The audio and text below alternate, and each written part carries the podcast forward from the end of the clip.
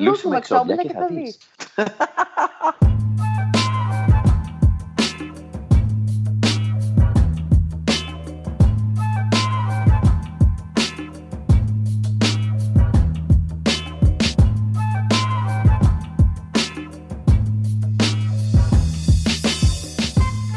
Ε, γεια σας, εγώ είμαι η Κική. Και εγώ είμαι η Έλισσα και είμαστε Ξόμπλα. Και καλώς ήρθατε στο... Τι επεισόδιο είναι αυτό? Ξέρω, έχω χάσει το λογαριασμό. εικοστό πρώτο. Είναι το επεισόδιο με το Μενέλαο. Με το Μενέλαο, τον οποίο τον βρήκες με πάρα πολύ ωραίο τρόπο. Ε, μας ναι. μιλάει για την πολυσυντροφικότητα, μας μιλάει για τον αυτοσχεδιασμό και στο θέατρο και στη ζωή. Και γενικά είναι λίγο γελιοδέστατος. Είναι γελιοδέστατος, μας ταιριάζει πάρα πολύ σε αυτό το θέμα. Εγώ κρατούσα το φανάρι σε όλο το επεισόδιο, έχω να πω, για την Έλισσα και τον uh, Μενέλαο. Είναι ένα επεισόδιο ραντεβού. Την έχω ρίξει τη στάμνα, αλλά δεν, δεν τους βλέπω να, να βρίσκονται. Η Βασιλιάδου. Ναι, εν τω μεταξύ, δεν ξέρω αν στο έχω πει. Η γιαγιά μου, η Κική, στο χωριό ήταν πασίγνωστη προξενήτρα. Και τώρα παρατηρώ ότι και εγώ θέλω πάντα να βάζω το χεράκι μου σε τέτοια. Θέλω να φτιάχνω ζευγάρια, δεν μπορώ, τρελαίνομαι. Τι για ζευγάρια φτιάξουμε τώρα? Έχω κάνει ένα φοβερό προξενιό μέσα στην παρέα. Έχεις κάνει, το, μονα... οποίο παντρεύτηκε κιόλας. Το οποίο παντρεύτηκε. Ο μοναδικός γάμος της παρέα. Οπότε, παιδιά, ναι, έχω ποσοστά επιτυχίας. Αν θέλετε να σας προξενέψω, εδώ είμαι εγώ. Ας ακούσουμε λίγο λοιπόν, τώρα το Μενέλαο. Λοιπόν, λοιπόν Μενέλαο. Στη σταθή. Γεια.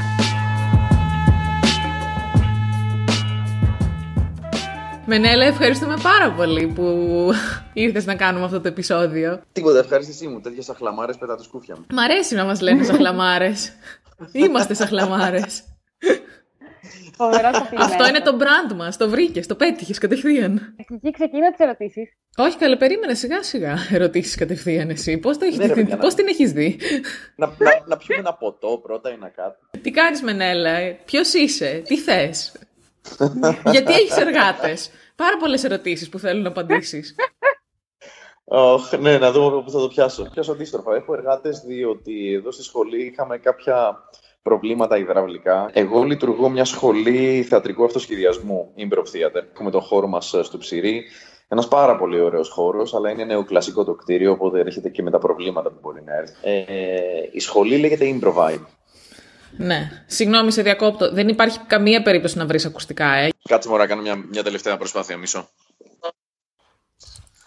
Παίζει να είναι καλύτερα τα πράγματα. Ναι, καλά τώρα. Μιλάμε ντόλουμπι. Ντόλουμπι. Άρα έγινε ένας ντόλμπις. Είσαι ντόλμπις. Ο Μενέλαος ντόλμπις. Του χαράω. Λοιπόν, συνέχισε Μενέλα. Πες μας για το improv. Οπότε, ναι, το improv είναι μια μορφή θεάτρου που α, στην ουσία τι γίνεται. Ε, είναι κανονικό θέατρο, απλά έχει την ιδιαιτερότητα ότι δεν υπάρχει κείμενο. Ανεβαίνει ο θίασος πάνω στη σκηνή δηλαδή και δημιουργεί ολόκληρο το θεατρικό έργο εκείνη τη στιγμή. Γενικότερα δεν υπάρχει καμία δικλείδα ασφαλείας. Όλο βασίζεται στο ρίσκο, στον αυθορμητισμό και στην έκπληξη. Ωραία. Και στη συνεργασία. Τα ερεθίσματα όμως ποια είναι για να ξεκινήσει η παράσταση? Παίρνουμε κάποια πρόταση από το κοινό. Θα ρωτήσουμε κάτι το κοινό, έτσι, για να πάρουμε μια πρώτη έμπνευση και αυτό θα είναι η σπίθα που θα μας ξεκινήσει όλη τη δημιουργία. Τι ωραία, εγώ τους θαυμάζω τους ανθρώπους που κάνουν αυτοσχεδιασμό καλό. Εμείς, όπως βλέπεις, κάνουμε πολύ editing. Για να βγει ένα επεισόδιο θέλει πολλή δουλειά. Εγώ δεν το έχω τόσο πολύ, η Έλισσα το έχει λίγο παραπάνω με τον αυτοσχεδιασμό. Άμα το σκεφτείς, κάθε ένα από αυτά τα επεισόδια που κάνετε είναι αυτοσχεδιαστικό, διότι δεν είναι εδώ ότι έχεις στείλει από πριν τις ερωτήσεις για να είναι όλοι προετοιμασμένοι. Ναι, ναι, ναι, η αλήθεια. Γενικότερα το improv βασίζεται στο δεν προσπαθώ και δεν σκέφτομαι. Ποτέ δεν ξέρεις τι μπορεί να, να γίνει. Μπορεί να σου βγει μια κωμωδία, μπορεί να σου βγει μια δραματική παράσταση. Όπως και να έχει, είναι θέατρο. Δηλαδή, άμα δεν πεις στον θεατή ότι όλο αυτό επινοήθηκε τώρα, θα νομίζει ότι είδε μια παράσταση που είναι σεναριογραφημένη, ότι δουλεύεται εδώ και μήνες, μπλα μπλα μπλα. Ε, και απλά στο τέλος του πετάμε. Ah, by the way, αυτό που είδες δεν το έχει ξαναδεί κανένας και ούτε πρόκειται να το ξαναδεί κανείς, γιατί επινοήθηκε εδώ μπροστά σου και δεν θα το ξαναπαίξουμε ποτέ. Ωραίο πράγμα, η μοναδικότητα. Ναι, είναι συναρπαστικό. Έχει και το, και το συναρπαστικό κομμάτι του ότι η παράσταση γεννιέται και πεθαίνει την ίδια βραδιά. Αλλά επίσης ποτέ δεν ξέρεις τι θα παίξεις. Δηλαδή στην αρχή της παράστασης πάντα είμαστε με έναν ενθουσιασμό. Άραγε θα πάει καλά σήμερα ή θα πάει σκατά. Επειδή εγώ έχω κάνει contact improvisation, δηλαδή αυτοσχεδιαστικό χορό. Mm-hmm. Είναι πολύ απελευθερωτικό να μην έχεις να σκέφτεσαι τι πρέπει να κάνεις και απλά να βγαίνουν εντελώς από μέσα ό,τι είναι να βγει. Ναι, ακριβώς. Και εμείς στην Improvibe δεν διδάσκουμε τεχνικές. Διδάσκουμε πώς να μην φοβάσαι, να διαχειριστείς το οποιοδήποτε απρόσμενο ανά πάσα στιγμή και να εκφράζεσαι εντελώς ελεύθερα. Αυτό σε βοηθάει πάρα πολύ και στις διαπροσωπικές σχέσεις, έτσι δεν είναι? Σε άπειρα πράγματα mm. σε, σε βοηθάει. Γιατί άμα σκεφτείς ότι το improv πατάει πάνω στο πάρε ρίσκα και μη φοβάσαι την αποτυχία, εμπιστεύσου την πρώτη φιλτράρη σκέψη σου, απλοποίησε τα πράγματα, συνεργάσου σε τέτοιο βαθμό που να δείχνεις πόσο καλή δουλειά κάνει ο άλλος, όχι πόσο καλή δουλειά κάνεις εσύ. Άκου ενεργητικά και μην ακούς απλά για να απαντήσεις. Όλα αυτά, σε ό,τι τομέα και αν σκεφτείς, εφαρμόζονται και βοηθάνε.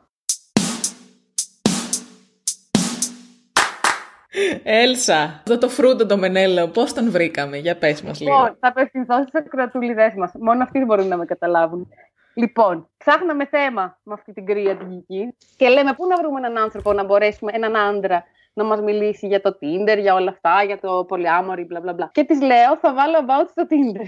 Δεν έβρισε κανέναν άνθρωπο normal, γιατί όλοι θέλαν να κάνουμε date και εγώ δεν ήθελα. Και το έλεγα στο about, αλλά δεν ήθελε κανένας. Κρύοι που είστε οι άντρες ώρες-ώρες, τέλος πάντων. Όχι εσύ, Μενέλα, ξέρεις. Hello, γενικοποίηση. Πέρασε το casting, γιατί ήταν πολύ intuit και πέρασε πρώτος. Greece is next top Ξόμπλη man. Greece is next top Ξόμπλη, να σου πω κάτι. Αυτό θα μπορούσε να είναι στόχο ζωής και, και μόλις τον πέτυχα. Σε ευχαριστώ πάρα πολύ. Πόσο καιρό χρησιμοποιείς το Tinder? Γενικότερα δεν το χρησιμοποιώ. Και είμαι τώρα σε μια φάση που χώρισα πριν, πριν δύο εβδομάδες. Δεν έχω όρεξη για τίποτα το ουσιαστικό. Βασικά δεν έχω όρεξη για τίποτα τελεία. Mm. Αλλά λέω δε γαμιάται, θα βάλω Tinder απλά να χαζεύω φωτογραφίες και είτε να κάνω συνέχεια left είτε συνέχεια right, ό,τι να είναι. Δεν έχω επιδίωξει καν κανένα ραντεβού. Δεν ξέρω, ίσως επειδή δεν έχω συναντήσει κανένα άτομο το οποίο λέω wow. Εκτός από την Έλισσα, βέβαια. Άρα, ε, καλά, εκτός από την Έλισσα. Ναι, αλλά τώρα θα να βάλουμε μουσική με βιολιά.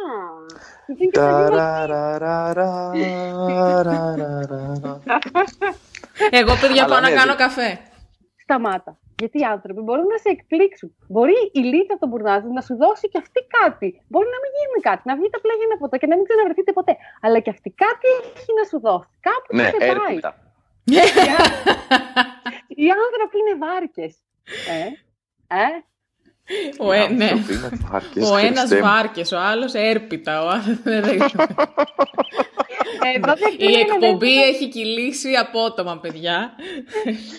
Λοιπόν, είναι, η εκπομπή είναι η επιτομή του ρομαντικού κινησμού ή του κινικού ρομαντισμού. Και γι' αυτό ακριβώς νομίζω ότι δεν μου ταιριάζει εμένα το Tinder, γιατί όπως είχατε πει και σε ένα άλλο επεισόδιο σας, παίζει ρο... πολύ ρομαντικούρα. Και άμα θέλω ρομαντικούρα, θέλω να την κάνω σε μια γνωριμία. Εσύ βλέπεις ρομαντικούρα δηλαδή στο Tinder, ε? Με ενδιαφέρει αυτό πάρα πολύ. Βλέπω ότι ο κόσμος τη θέλει εκεί μέσα. Mm. Και όντως συμφώνησα με αυτό που είχατε πει σε ένα άλλο επεισόδιο σας, ότι δεν είναι boom κατευθείαν πάμε στο ψητό. Είναι mm. ε, κάτσε λίγο να τα πούμε. Σ' αρέσουν οι κόκκινες βιολέτες ή μπλε? Αχ, εγώ θέλω δύο. Ε, Και δεν πρόκειται ποτέ να μου βγει αυτό με έναν άνθρωπο που στην ουσία βγήκε ή δεν βγήκε μια σαρκική έλξη. Διότι ας μην γελιόμαστε, έτσι. Με το που βλέπεις κάποιον είτε σε ένα μπαρ, είτε στο δρόμο, είτε σε μια φωτογραφία στο Tinder, δεν πρόκειται η πρώτη σκέψη σου να είναι «Βλέπω ένα πολύ βαθύ ψυχικό κόσμο». Θα είναι «Οπ, καύλα». Εμείς όμως αυτό που εισηγούμαστε ως Ξόμπλια, γιατί ως ειδικές, βγες το ραντεβού. Δηλαδή μην κάθεσαι και κάνεις συνομιλίες για εβδομάδες και για μέρες. Βγες ένα ραντεβού. Ε, να, μην νομί... κανένα, να μην τον αποκαλέσει καν ραντεβού. Βγες με έναν άνθρωπο να πεις από τώρα να γνωρίσεις ένα καινούριο άνθρωπο. Τελεία. Δεν χρειάζεται να, να, προ, να, προ, προδιαντά, να προβλέψεις το τι θα γίνει και αν θα γίνει σεξ ή αν θα ερωτευτείτε. Συμφωνώ απόλυτα. Και είναι ο λόγος, νομίζω, για τον οποίο δεν το κάνω αυτό. Διότι λόγω της δουλειάς μου υπερκοινωνικοποιούμε mm-hmm. μονίμως. Και δεν έχω όρεξη να ρισκάρω κάποιες ώρες από τη ζωή μου μόνο και μόνο για να γνωρίσω άλλον έναν άνθρωπο. Να σου πω, πώς είναι mm. τα προφίλ των, των κοριτσιών στο Tinder? Θες να μου πεις ότι δεν έχετε φτιάξει ποτέ ανδρικό προφίλ για να δείτε? Ποτέ. Όχι, είμαστε πολύ τίμια παιδιά. Πάρα πολύ ωραία. Ε, θα έλεγα ότι ίσως να τις χώριζα σε κατηγορίες. Η πρώτη κατηγορία είναι αυτή, στην ουσία το χρησιμοποιείς σαν επέκταση του Instagram για να αποκτήσει και άλλους followers. Και αυτά τα προφίλ πάντα έχουν και το Instagram username τους από κάτω. Ah. Και καταλαβαίνεις, ναι εντάξει, μιλάμε για κάποια που προσπαθεί να γίνει influencer ή δεν ξέρω τι. Ναι. Δεν παίζει τίμια αυτή, δεν παίζει τίμια. Ε, ναι, είναι καθαρά για ψάρεμα τα συγκεκριμένα πράγματα. Είναι η κατηγορία γυναίκας Tinder η μπαμπέσα. Η μπαμπέσα influencer. Ναι. Α, μπράβο, έτσι θα το ονομάσουμε λοιπόν. Ε, μετά έχεις τις κοπέλες, οι οποίες όμως δεν νομίζω ότι νιώθουν και πάρα πολύ άνετα να βάζουν οι φωτογραφίες τους στο Tinder. Οπότε θα βάλουν δύο. Η μία έχει το μισό τους πρόσωπο και η άλλη έχει την πλάτη τους την ώρα που βγαίνουν από ένα πάπλωμα με ένα παράθυρο ανοιχτό μπροστά τους και λίγο να δείξουμε και κουλτούρα. Και δεν βγάζεις και πάρα πολύ μεγάλη άκρη του αν αυτό που βλέπεις αρέσει ή όχι. Μάλιστα. Αυτή είναι η μούσα του Παπακαλιάτη. Wannabe μούσα Παπακαλιάτη. Μ' αρέσει. Εντάξει. Πού να δω φωτογραφία? Στο Tinder έχετε ένα πίνακα. Έχω έξι φωτογραφίες. Α, δεν ξέρει κανένα να κάνει να βλέπει άλλες φωτογραφίες.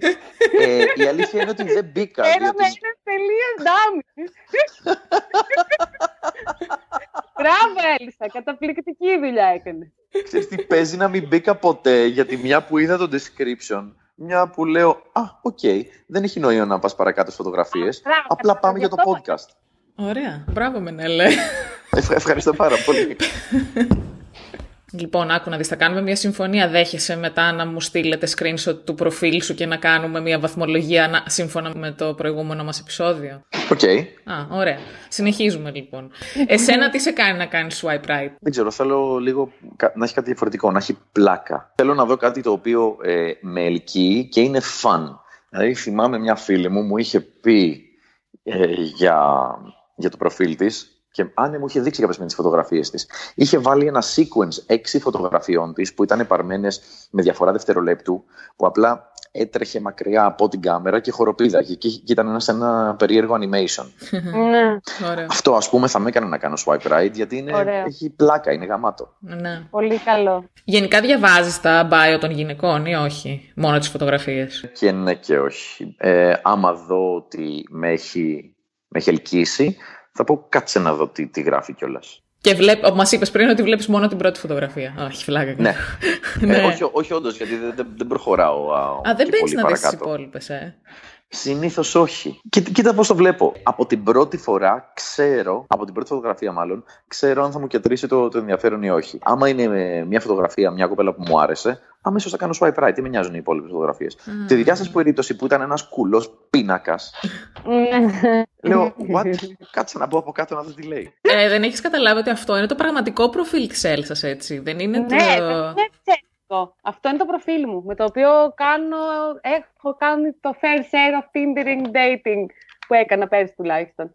Απλά πλέον το χρησιμοποιείς μόνο για το podcast? Ε, όχι, επειδή λίγο έκανα overuse του online dating την προηγούμενη χρονιά, ένιωσα την ανάγκη έτσι για λίγο να κάνω μια αποχή. Γιατί είναι λίγο τοξικό, καταντάει λίγο τοξικό από ένα σημείο και μετά. Οπότε ο πίνακας είναι η Έλισσα. Είμαι ναι, εγώ. Είσαι εσύ. Ναι. ναι. Είναι το Κάτσε, περίμενε, πρέπει, πρέπει να τον παρατηρήσω καλύτερα δηλαδή. Είναι το χαρμουριτό μου. Είναι από ένα πρώτο. Τώρα. ναι, ορκίζω. Δεν θα το μάντευα, οκ, okay, τώρα κάτσε γιατί το επεξεργάζομαι περισσότερο. Στον πίνακα, το χασμουριτό σου φαίνεται σαν αυτό το άτομο να έχει ένα κενό ανάμεσα στα δόντια, αλλά εσύ δεν έχεις. Δεν το πιστεύω ότι το είδες αυτό. Φίλοι μου που έκανα αυτό το project, με ναι. την οποία κάναμε μια, πριν να κάνω το project, έκανα, κάναμε μια πρι-φωτογράφηση, στην οποία ήμουν το μοντέλο. Έχει κενό ανάμεσα στα δόντια. Και το έβαλε επίτηδες. Οκ, okay, πολύ ενδιαφέρον κομμάτι της ιστορίας. Τι λέγαμε. Α, ναι, αυτό ήθελα να σε ρωτήσω. Δεν κάνεις αυτό που κάνουν πάρα πολλοί άντρες φίλοι μου. Ξαναπέστε, σε παρακαλώ. Ναι. Συγγνώμη, ξαναπέστε γιατί έκανε διακοπές. Δεν κάνουν δηλαδή αυτό που κάνουν πολλοί φίλοι μου που κάνουν απλά swipe right σε όλους, σε όλες και όποια κάτι. Αυτό γιατί να το κάνω? Γιατί άμα το κάνω αυτό σημαίνει ότι θα μου έρθουν χι match και μετά θα πρέπει να κάτσω να φιλτράρω τα, τα match για το ποια να απορρίψω. Τη διαδικασία θα την περάσω ούτως ή άλλως. Παρθένας στο ζώδιο, ε. Όχι. Α, δεν είσαι. Όχι. Α. Τι είσαι? Ε, αυτό περίμενα να δω. Πες. Ναι, βρε παιδί μου. Ζυγός είμαι. Α, είσαι και ζυγός, παναθεμάσαι. Συνεχίζει τη συνέντευξη. Παναθεμάμαι. Τι έγινε, σου θύμισα κάποιο πρώην σου? Όχι καλέ. Γιατί βγήκε μια πίκρα, γι' αυτό το λέω. Είσαι το απέναντί μου. Είσαι το αντικριστό μου. Εγώ είμαι κρυός. Μη μου λες για αντικριστό. Αμέσως το μυαλό μου πάει στο κρέας, στην Κρήτη και τώρα θα πάει αλλού η συζήτηση. να πάει, να πάει. Ας αυτό σχεδιάσουμε. να πάει, έρχεται και τσικνοπέμπτη σε λίγο. Μιας και λέμε για τσικνοπέμπτη του Αγίου Βαλεντίνου, τι έκανες? Έκατσα με ένα μπουκάλι ρούμι και έβλεπα Netflix. Αυτό που θα μπορούσα να πω ότι έκανα έξτρα, γιατί απλά ήταν την επόμενη μέρα. Παίζω σε μια παράσταση, το The Improv Challenge, κάθε Παρασκευή στο θέατρο Άβατον. Η θεματική ήταν anti-Valentine. Όλες οι ερωτήσεις που κάναμε ήταν στα πλαίσια του πες μας το χειρότερο μέρος που σε έχουν πάει ραντεβού. Την χειρότερη ατάκα που έχεις ακούσει ποτέ, είτε για πέσιμο είτε για χωρισμό. Και έκανε πολύ ωραία πραγματάκια. Κάποιος λέει, είχε πει ότι πρέπει να χωρίσουμε γιατί με κυνηγάνε να με σκοτώσουνε. Άκου, τι σκέφτεται ο κόσμος, ε. Να πεις για να χωρίσεις. Λες τώρα εδώ, είναι καλύτερα να πεις κάτι τέτοιο τραβηγμένο σούπερ ή να κάνεις ghosting. Εδώ έρχεται η τώρα η απορία μου εμένα. Η, η επιλογή του να είσαι ειλικρινής που πήγε. Μπορεί να είναι αλήθεια όμως. Και αν είναι αλήθεια και τον κυνηγάνε όντως. Ωραία, μπορεί να είναι αλήθεια και τον ghosting, ότι ξαφνικά έγινε φάντασμα. Εσύ που θα πήγαινες ραντεβού, εάν αν κάποια στιγμή πας ραντεβού? Οι εργάτες από πίσω έχουν κάνει χαμό, έτσι. Τι γίνεται, τον κρεμίσανε? Το ακούτε, έτσι είναι. Λοιπόν, εγώ που θα πήγαινα. Όταν έμενα Αργεντινή, είχα το, είχα το εξής τεστ. Ε, Ήτανε κάθε Δευτέρα ε, μια συναυλία που έπαιζε σε ανοιχτό χώρο με κρουστά. Για πρώτο ραντεβού την πήγαινα εκεί. Δεν ήταν το άτομο που θα χτυπιόταν στο χώρο να λιώσει μέχρι να τελειώσει η συναυλία. Δεν θα την ξανασυναντούσα. Άντε, παιδάκι μου, βγάλε, βγάλε την Έλισσα ένα ραντεβού, γιατί δεν γίνεται εδώ πέρα. βλέπω, βλέπω ένα μάτς να γεννιέται μπρος στα μάτια μου και δεν μιλάω τόση ώρα. Το βλέπουμε το framing που γίνεται. Έτσι έχουμε κάνει framing. Είναι σαν να σου πετάξει. Είναι ο νέος τρόπος να σου πετάμε την κανάτα από τον μπαλκόνι. Σου προτείνω να κάνουμε συνέντευξη Ξόμπλα. Εντάξει, είναι λίγο πιο ασφαλές, πονάει λιγότερο, δεν παραπονιέμαι. Ωραία, άρα να κοπανιέται. Οπότε αυτό έκανα κάποτε. Ε, τώρα νομίζω θα πήγαινα μάλλον για κανένα escape room. Escape room, απ' περιπετειώδης ο Μενέλαος. Και άμα δεν δεις στο πρώτο ραντεβού το αν ανταποκρίνεται ο άλλος άνθρωπος σε κάτι το οποίο είναι πάρα πολύ σημαντικό για εσένα και στο πώς περνάς, δεν έχει νόημα να πας παρακάτω. Το, ο ο Μενέλαος θέλει να κάνει stress test στα ραντεβού του. Ναι, ισχύει, ε? Μπράβο, το λες πάρα πολύ σωστά. Βα, τα βάζει πάνω σε ένα διάδρομο και, τα, και να τρέχουνε. Να δει ποιος θα πεθάνει πρώτο. Να σου πω κάτι όμως. Ωραία. Πες το κάνω το stress test και άλλοι πεθάνουν από ανακοπή. Τι τη λες μετά για να την ξεφορτωθείς? Αφού έχει πεθάνει από ανακοπή, δεν χρειάζεται να πω κάτι. Σταμάτα, είμαστε ένα παράλληλο σύμπαν που πρέπει να το δικαιολογηθεί. Καταλαβαίνω. Δεν θεωρώ ότι υπάρχουν και πάρα πολλές προσδοκίες μετά το πρώτο α, ραντεβού και θα της πω, ξέρεις τι, δεν το πολύ ένιωσα. Οπότε ας μην mm, χάνουμε okay. το χρόνο μας. Ωραία.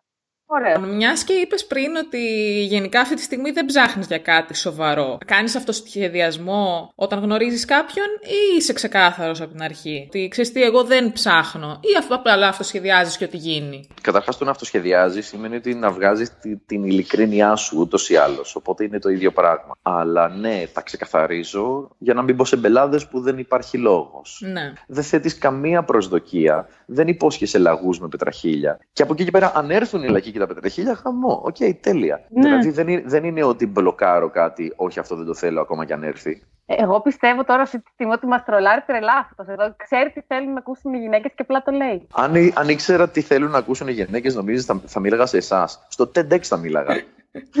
Ποιο TEDx πρέπει που είσαι στα Ξόμπλα? Ποιο TEDx? Εμείς έχουμε υποσχεθεί στον εαυτό μας ότι θα κάνουμε ένα show με την Beyoncé, όπου η Beyoncé θα μας ανοίγει το πρόγραμμα. Οπότε περίμενε, Μενέλα. Ε. Μου, μου ακούγεται απόλυτα λογικό που έχουμε το TEDx Athens, TEDx Aweb, TEDx Καλαμάτα. Θα μπορούμε να έχουμε και το TEDx Όμπλια. Φτάμε.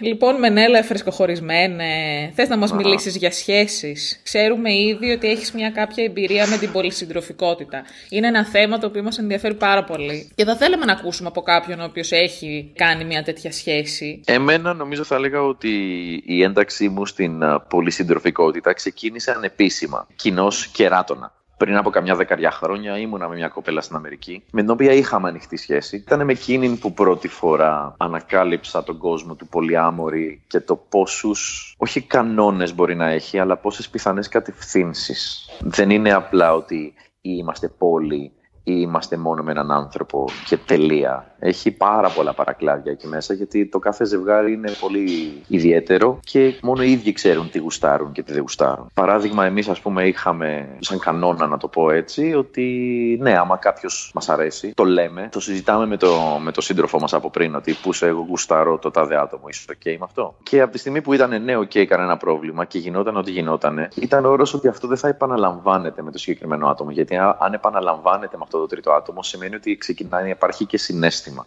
Οπότε εκεί μπλέκονται τα πράγματα. Εγώ δηλαδή πάντα ήμουνα στη μεριά του πολυάμορους, καθαρά στο σαρκικό κομμάτι. Για να εξηγήσουμε λίγο τη διαφορά της πολυσυντροφικότητας με τις ανοιχτές σχέσεις, από ό,τι ξέρω, όχι από δική μου εμπειρία, αλλά από εμπειρίες φίλων μου, που είναι σε τέτοιες σχέσεις και το διαχειρίζονται και πολύ ωραία. Η πολυσυντροφικότητα είναι η... το να κάνεις σχέσεις με πολλούς ανθρώπους. Ενώ η ανοιχτή σχέση μπορεί να είναι και σχέσεις με άλλους ανθρώπους, αλλά είναι κυρίως στο σαρκικό κομμάτι ή περιλαμβάνει και σαρκικό κομμάτι και περιστασιακές σχέσεις. Πούμε επίσης ότι γενικά η πολυσυντροφικότητα θεωρείται σχεσιακός προσανατολισμός, όπως είναι κάτι αντίστοιχο με το σεξουαλικό προσανατολισμό. Έβαλες επιστήμη πίσω από αυτό, έτσι. Ναι, ναι, μα εμείς κάνουμε ενημέρωση, κάνουμε εδώ πέρα και μας λες εσύ για TEDx και βλακίες. Με ολόκληρη αίθουσα σύνταξης, ένα, ένα δίκτυο συνεργατών πύρων μελών. Ούτε εμένα δεν έπεισα. Καλά, συνεχίστε τα επιστημονικά.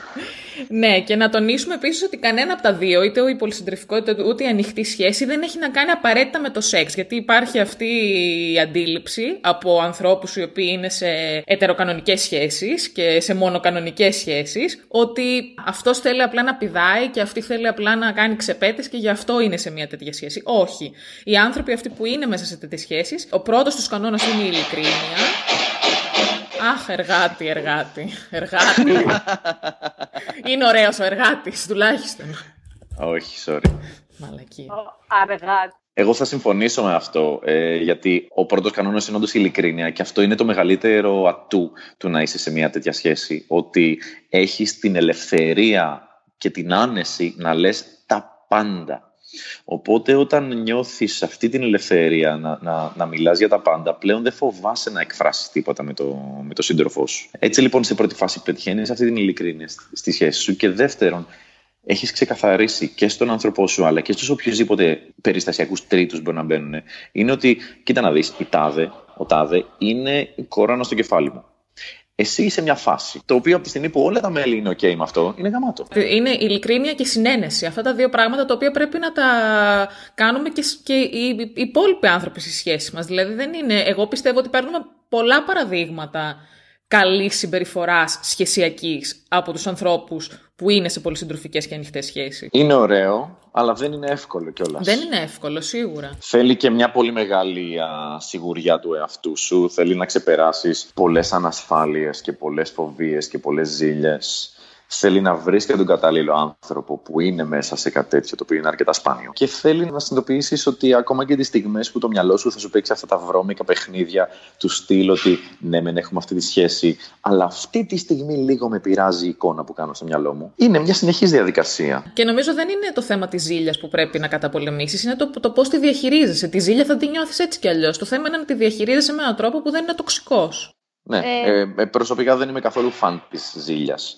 Ε, νιώθω ότι είναι ένα, ένα συναίσθημα που δεν ναι, βοηθάει. Ναι, γιατί η εμπειρία έχει και εκτιτικότητα. Ναι, δεν βοηθάει καθόλου. Μα ουσιαστικά η ζήλια είναι ανασφάλεια. Και αυτό θα έλεγα που είπες και εσύ, Μενέλα, σχετικά με την ανασφάλεια. Ότι για να μπορέσει να ισορροπήσεις σε μια τέτοια κατάσταση με έναν άλλον άνθρωπο, θα πρέπει και οι δύο να έχουν κάνει φοβερή δουλειά πάνω στους εαυτούς τους και στις ανασφάλειές τους. Και να είναι πολύ σίγουροι και για τον εαυτό τους πρωτίστως και μετέπειτα για το τι γίνεται μεταξύ τους. Η ειλικρίνεια είναι πάρα πολύ σημαντικό πράγμα. Και εννοείται ότι είναι, πολύ προ... είναι προτιμότερο να είσαι σε μια τέτοια σχέση ανοιχτή από το να κερατώνεις τον άλλο και να τον κοροϊδέψεις και να του λες ψέματα σε κάθε περίπτωση. Και εγώ συμφωνώ πάρα πολύ με το όλο κόνσεπτ. Απλά κάνοντας το δικηγόρο του διαβόλου, αναρωτιέμαι, δεν υπάρχει πολύ μεγάλο ρίσκο στο ότι μπορεί όντως με, με τον έναν από τους έξτρα συντρόφους να ερωτευτείς και να πάει πάρα πολύ. Να πάθεις το βρουτζάρε, παιδί μου, και να πεις θέλω να είναι αυτός ο επόμενος πολυάμορφος σύντροφός μου, ξέρω εγώ. Εκεί ανοίγεις το εξής θέμα. Πες ότι εσύ είσαι με κάποιον, okay, και έχετε αυτή τη σχέση και εσύ μετά γνωρίζεις κάποιον που απλά τον είδες για ένα πήδημα, mm. αλλά τελικά ερωτεύτηκες και θέλεις όντως να είναι αυτός ο άνθρωπός σου. Ναι. Αυτό δεν σημαίνει όμως ότι αυτός σου ταιριάζει καλύτερα. Πλέον εκείνη που πρέπει να καταπολεμήσεις την κριτικότητα. Όχι τόσο εσύ, αλλά ο προηγούμενος σύντροφος. Και να συνειδητοποιήσει ότι, οκ, okay, στην ουσία έπαιξα και έχασα. Και από τη στιγμή που μιλάμε για, για την κοπέλα μου, που θέλω το καλύτερο για αυτήν και θέλω να είναι ευτυχισμένη. Προφανώς mm. βρήκε κάποιον που την κάνει πιο ευτυχισμένη από όσο την κάνω εγώ. Ναι, εκεί παίζει πολύ Σουηδία κατάσταση. Ναι, εκεί παίζει πολύ Σουηδία. Εγώ δεν είμαι με τίποτα αυτός ο άνθρωπος. Δεν ξέρω ότι ποτέ θα γίνει, θα φτάσω σε αυτό το επίπεδο, στο ψυχολογικό επίπεδο να μπορώ να το κάνω, αλλά δεν είμαι καθόλου. Είναι ο λόγος για τον οποίο ποτέ δεν ζήλευα την κοπέλα μου. Ε, ποτέ δεν φοβόμουν όταν μου έλεγε ότι α, ο τάδε μου έστειλε. Συγγνώμη, δεν είναι θέμα δίλας. Είναι ότι είσαι πιο, ας το πούμε, επιρρεπής με την έννοια ότι είσαι συνέχεια εκεί έξω. Ενώ σε μια μονογαμική σχέση, ναι, μεν μπορεί να σου αρέσει κάποιος το δίκιο, αλλά δεν είσαι τόσο εκτεθειμένος σε καινούργια ερεθίσματα. Αυτό θέλω να πω. Ότι είναι περισσότερη η πιθανότητα. Θεωρώ ότι είναι το ίδιο πράγμα. Έτσι. Είτε σε μονογαμική είτε σε πολυγαμική σχέση. Αυτό πήγα να πω πριν, ότι ήταν μια συζήτηση που με την κοπέλα μου, όσο ήμασταν μαζί, την είχαμε πάρα πολλές φορές. Ότι δεν με νοιάζει να βγεις με κάποιον, αν για τον οποιοδήποτε λόγο θέλεις. Διότι δεν το φοβάμαι. Ξέρω ότι είσαι μαζί μου και ξέρω ότι είσαι καλά μαζί μου. Και αν καταλήξεις να το θέλεις, απλά σημαίνει ότι δεν είσαι καλά μαζί μου. Οπότε. Είναι το ίδιο πράγμα. Ναι. Το, να, το να περιορίσω εγώ το τι θα κάνεις μόνο λόγω των φόβων μου, στην ουσία είναι σαν να φοβάμαι μην παρουσιαστεί αυτός ο οποίος είναι καλύτερος από μένα, διότι πιστεύω ότι υπάρχει. Ναι, κατάλαβα. Σωστό, σωστό, σωστό, σωστό. Άρα υπάρχει ιεραρχία στις σχέσεις αυτές. Ναι, υπάρχει. Καλά, υπάρχουν και κάποιοι που, που βάζουν δύο άτομα στο ίδιο επίπεδο. Δεν μπορώ να σου μιλήσω για αυτό. Mm. Αλλά καθαρά από την πλευρά μου, φυσικά και υπάρχει. Κανένας δεν είναι πιο πάνω και κανένας ποτέ δεν πρόκειται να μπει πιο πάνω. Αν για τον οποιοδήποτε λόγο σε μια τέτοια σχέση μου πει η κοπέλα ότι ξέρεις τι, με την τάδε δεν θέλω να γίνει κάτι, τελείωσε, δεν θα γίνει. Η απιστία σε τέτοιες σχέσεις έγκυται σε αυτό, στη μη ειλικρίνεια. Δηλαδή, νομίζουν όλοι ότι επειδή μπορείς να είσαι με άλλα άτομα, ότι δεν υπάρχει, δεν, δεν μπορείς να πατήσεις κάποιον ή κάποια. Αλλά όχι, μπορείς. Αν δεν είσαι ειλικρινής και δεν, είσαι, ναι, και δεν υπάρχει συνένεση, εκεί θεωρείται και μεγάλο παράπτωμα από ό,τι ξέρω. Και εκεί έρχεται η μαγεία του πράγματος, ότι όταν έχεις την ελευθερία να κινείσαι έτσι σεξουαλικά, μετά δεν το έχεις ανάγκη. Είναι πάρα πολύ εγκεφαλικό το πώς θα λειτουργήσει. Αυτή η καταραμένη ανθρώπινη ψυχολογία του ό,τι μας απαγορεύουν, αυτό θέλουμε. Και ναι. Τη στιγμή που μας το επιτρέπουν, α, τελικά ξενερώνουμε και δεν το θέλουμε. Αυτό που έλεγε πάντα ο παππούς μου, το απαγορευμένο είναι πιο γλυκό. Ναι.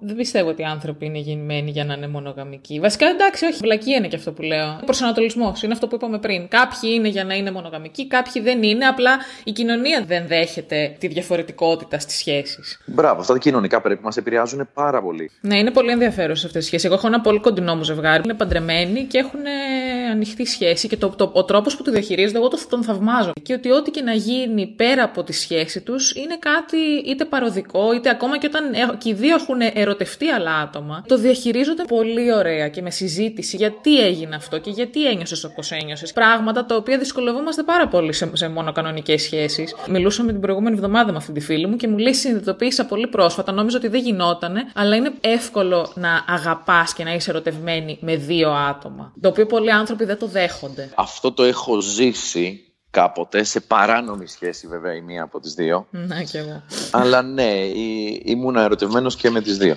Γίνεται. Απ' την άλλη ήμουν πάρα πολύ μικρός, οπότε δεν μπορώ να σου πω με σιγουριά ότι ήταν όντως έρωτας.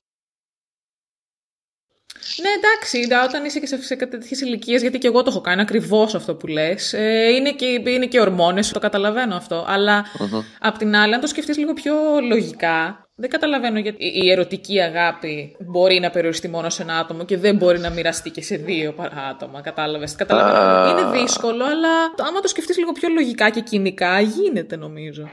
Καταρχάς, αυτή τη στιγμή προσπαθείς να εκλογικεύσεις συναισθήματα. Το καταλαβαίνεις ότι έχεις χάσει τη μάχη, έτσι. Ναι, σίγουρα. Αυτή είναι η Κική. Χαίρομαι πολύ. Τι να ερωτευτείς. Μπορείς να ερωτευτείς και οκτακόσιους παρα... ανθρώπους παράλληλα. Μπορείς να ερωτευτείς τη ζωή, μπορείς να ερωτευτείς το φωτιστικό, μπορείς να ερωτευτείς τα πάντα παράλληλα. Και να είσαι το ίδιο ενθουσιασμένος και ερωτευμένος με όλα. Το θέμα είναι ότι η αφοσίωση, ωστόσο, και το να βάζεις ενέργεια. Γιατί ουσιαστικά και οι σχέσεις χρειάζονται ενέργεια. Όταν πεις ότι με έναν άνθρωπο θα κάτσω εκεί να το παλέψουμε, να κάνουμε κάτι μαζί, να είμαστε μαζί, να είναι λίγο πιο σοβαρό από έρωτα και να είναι λίγο πιο. Γιατί ο έρωτας κιόλας δεν έχει πολύ πραγματιστική αξιμπιότητά του την καθημερινή. Πόση ενέργεια να δώσεις για να είσαι ερωτευμένος παραπάνω από έναν άνθρωπο. Εγώ κουράστηκα ήδη και μόνο που το σκέφτηκα. Το θεωρώ εξαντλητικό χωρίς λόγο και τελείως αντιπαραγωγικό. Ναι, και εγώ συμφωνώ ότι δεν παίζει, διότι όσο, όσο όμορφη και αν είναι μέσα τη σχέση, σε καίει από μέσα, ρε παιδί μου, σε καταστρέφει, σε, σε ξοντώνει. Δεν θέλεις δεύτερη και να παρουσιαστεί ακόμα. Αντάξει, αυτό είπαμε, είναι προσωπικές επιλογές. Υπάρχουν άνθρωποι Προ... που προφανώς. Σίγουρα έχουν παράλληλες σχέσεις και οικογένειες και τα λοιπά και τα διαχειρίζονται μια χαρά. Ναι, ενεργειακά και εμένα με κούρασε ήδη, αλλά συμβαίνει. Να σας πω κάτι άσχετο. Τώρα είναι τελείως άσχετο με όλα αυτά που λέμε, αλλά δεν μπορώ να μην το πω γιατί έγινε τώρα. Και δεν ξέρω και πώς έγινε. Έχω αυτό το τετράδιο, ένα τετράδιο που κάθομαι και ζωγραφίζω βλακίες. Και το ανοίγω τώρα και βλέπω ένα χαρτί μέσα. Δεν το είχα ξαναδεί ποτέ αυτό το χαρτί. Δεν θέλετε να σας πω τι λέει αυτό το χαρτί. Είναι ένα πείσμα που είχα πει στον νηπιαγωγείο. Α, το διάλογο. Το χαρτί ναι, το είπα το χίλια εννιακόσια ενενήντα. Λοιπόν, λέει: ήρθε το καλοκαιράκι που αρέσει σε όλους τόσο. Και από τους φωλιού την έγνοια, φίλοι μου, σε ένα γλιτό σου. Περίμενε, έχει άλλο. Τι χαρά, παντού θα τρέχω, ξένιαστος. Γιατί ξένιαστος. Σαν το δελφίνι. Μέσα στα όμορφα κρογιάλια, η καρδιά μου θα ξεδίνει. Το παιχνίδι θα χορτάσω, μα σε λίγους μήνες πάλι, του σχολιού μου θα γυρίσω την ολόφερη μια αγκάλι. Ναι, εγώ λέω να το βάλεις αυτό στο προφίλ σου, στο Tinder. Εγγύητα, για την περίοδο που, που, που δεν θέλω να βγαίνω και πολλά date. Θα είναι τέλειος. Εντάξει, φαντάζομαι είναι πάρα πολύ εύκολο να αποφύγεις date του Tinder. Μην ανοίγεις καν το application, σβήστο. Μην τις βάζεις δύσκολα. Δεν είναι πολύ εύκολο. Κοίτα, δεν το χρησιμοποιώ η αλήθεια. Ναι, τον, τον άκουσες τον πόνο στη φωνή της, έτσι. Θα, θα, θα, το, θα το σβήσω, εντάξει. θα, το, θα το κάνω. Πραγματικά addict. Στις, στις uh, σκοτεινές γωνιές του Σικάγο, κόσμος να παίρνει πίπες για δέκα λεπτά στο Tinder. Κοίτα, να δεις, το έχω σκεφτεί ότι θα μπορούσε να γίνει πόλεμος για το ίντερνετ κάποια στιγμή. Μα εννοείται, εσύ. Αυτή τη στιγμή δεν μπορούμε να αντέξουμε χωρίς ίντερνετ. Τώρα πώς πήγαμε από τη σχέση στο ίντερνετ δεν ξέρω, αλλά έτσι είμαστε εμείς. Διότι εγώ έχουμε μια πολύ άμορφη σχέση με το ίντερνετ. Έτσι. Κάνε λοιπόν τον κύκλο Οδυσσέα, Μενέλαο, δεν ξέρω πώς το λες. Δεν ξέρω τι λέτε. Εγώ καθαρχτίζομαι στο μικρόφωνο πάντως και έχει πλάκα. Τα απλά πράγματα της ζωής. Η λύση.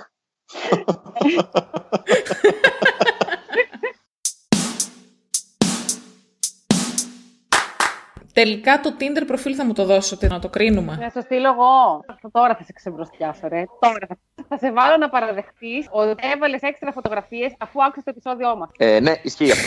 Το ήξερα, το είδα. Άμα τα λέω εγώ ότι επιτελούμε έργο. Εγώ, το, εγώ από την πλευρά μου το έχω εγκρίνει το προφίλ του Μενέλαου. Ε, ε, πού είναι το προφίλ, ρε. Πώς είναι το Viber, βρε. Λες να μην το στείλεις εσένα. Δεν το έστειλες εμένα. Ανάτο. Έλαβα μόλις ένα μήνυμα από τη φίλη μου την Έλισσα Μενέλαο. Αναρωτιέμαι τι μπορεί να το λέει. Το οποίο λέει What do you think about Menelaos? Και έχει ένα link, το πατάω έτσι.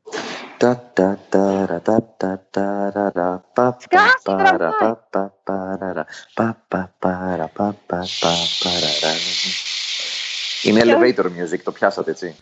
Λοιπόν, πατάω που λέτε το link για να δούμε το Μενέλαο. Η στιγμή της κρίσης. Λοιπόν, είναι στην πρώτη φωτογραφία ο Μενέλαος, φοράει μία μπλούζα που λέει Dutch Garage Theater Company και είναι, έχει και ένα μικροφωνάκι και είναι σαν να μιλάει έτσι στο κοινό του, οπότε μας δείχνει ότι είναι δραστήριος άνθρωπος, mm. Μ' αρέσει αυτό. Μετά λέει από κάτω το bio του I'm Greek, I'm an improviser, my life is weird, these are, the, are most likely interconnected. Mm. Ωραίο. Απλό. Α, μ' αρέσει αυτή η φωτογραφία που φοράς στο καρότο που κάμισο και κοιτάς ευθεία στην κάμερα. Ε, υπάρχει μια μεσότητα σε αυτή τη φωτογραφία που είναι πάρα πολύ καλό, Μενέλε. Ευχαριστώ πάρα δέκα. Πολύ. Μ' αρέσει και αυτή η φωτογραφία με το σκύλο γιατί δείχνει της έτσι αστιούλης και ηλίθιος, ναι. Έχει κάνει πολύ καλή δουλειά, Μενέλα, ειδικά αφού άκουσα το επεισόδιο, έχω να το πω. Λούσουμε ξόμπλα και θα δεις. Λούσουμε ξόμπλα και θα δεις. Λοιπόν, τώρα περνάμε στα σοβαρά και τα ωραία και τα ενδιαφέροντα. Αν ήσουν παιδί τριών ανθρώπων, ποιοι θα ήταν? Wow. Θα ήμουνα του Ρίτσαρντ uh, Μπράνσον, ο ιδιοκτήτης της Virgin, της Αντζελίνα uh, Τζόλι, διότι είμαι από αυτούς, ε, και θα ήμουνα και ενός ζαχαροπλάστη. Γιατί δεν θα ήθελα να είμαι απλά παιδί, θα ήθελα να είμαι προφιτερόλ. Ο Μενέλαος στο προφιτερόλ. Όποια γυναίκα θέλει να τον κάνει dating, παιδιά, σας τον δίνουμε στο πιάτο, έτσι. Σε μπολάκι. Και μπορείτε να του πείτε, δεν θέλω να σε μάθω, να σε φάω θέλω.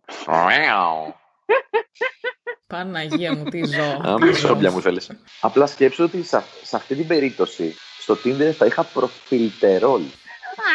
Μόνο εμείς μπορούμε να γελάμε με αυτά τα αστεία. Λοιπόν, θα ήθελες να έχεις μακαρόνια για μαλλιά ή μακαρόνια για δάχτυλα? Ε, μακαρόνια για μαλλιά. Πολλοί κόσμοι κάθεται και παίζει με τα μαλλί τους. Θα ήταν ωραίο να μπορείς να το τρως κιόλας. Λοιπόν, επόμενη ερώτηση. Θα ήθελες να είσαι γοργόνος ή κένταυρος? Ε, κένταυρος, γιατί προτιμώ το βουνό από τη θάλασσα. Ωραία. Και επόμενη ερώτηση. Είμαστε στο Μάτρικ και εσύ είσαι εντός ή εκτός Μάτρικ? Τον έκαψα. Blows raspberry. Απλά θα πω ότι θεωρώ ότι είμαι εκτός. Εντάξει, ε, το οποίο είναι πρόβλημα. Διότι δύσκολα κουμπώνεις με οποιονδήποτε άνθρωπο. Ναι, αλλά όταν κουμπώσεις. Σύμφωνοι. Ναι, όταν κουμπώσεις, πραγματικά κουμπώνεις και σου φεύγει το κλαπέτο. Εμένα μου λες. Αχ, ζούμε ένα δράμα. Ενωθείτε όλα τα ξόμπλια σαχλαμάρες εκτός του Μάτριξ. Να ευχαριστήσουμε τον Μενέλαο, ο οποίος ήταν ναι, πολύ ενημερωτικός και κατατοπιστικός. Ευχαριστούμε και τους εργάτες. Να, τώρα πάλι δίνουν πόνο. Είναι, είναι το αποχαιρετιστήριό τους, το σόλ. Ναι, ναι, ναι. Όχι, και εγώ πέρασα πάρα πολύ ωραία και δεν είχα ιδέα τι να περιμένω. Yeah. Τα λέμε, φιλάκια, γεια.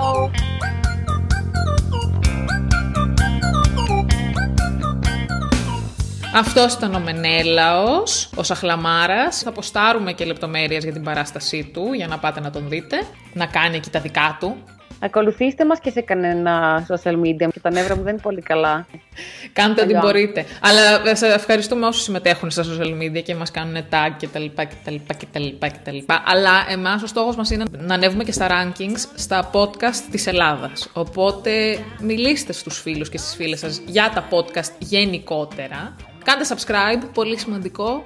Και τώρα γεια σας, γιατί πρέπει να φύγουμε, γιατί θα πάμε στην κατακοβία. Ε, επίσης δεν έχω, στο επόμενο επεισόδιο δεν ξέρουμε τι θα, για τι πράγμα θα μιλήσουμε. Δεν ξέρουμε τι πραγματεύεται. Δεν ξέρουμε τίποτα. Στείλτε μας μηνύματα, στείλτε μας προτάσεις. Γιατί όπως βλέπετε δεν είμαστε, δεν είμαστε καλά, δεν είμαστε καλά. Δεν είμαστε καλά, ναι, δεν είμαστε. Μας έχει βαρέσει άμυξη καταρχάς εμένα. Εσύ φυτεύεις αυτή την περίοδο, είναι η εποχή που φυτεύεις. Είναι η εποχή που βγαίνεις από τη χειμερή ανάρκη. Και αρχίζεις και φυτεύεις τιντερόσπορους. Έχεις κάνει ένα μποστάνι, είσαι μια γεω... γεωκτήμων. Έχουν αρχίσει και φυτρώνουν τώρα αυτή την άνοιξη, τιντερόσποροι. Που φύτεψα πέρσι. Φοβερό. Ανθίζουν. Ναι, είναι φοβεροί οι τιντερόσποροι. Φυτρώνουν όπως τους χρειάζεσαι.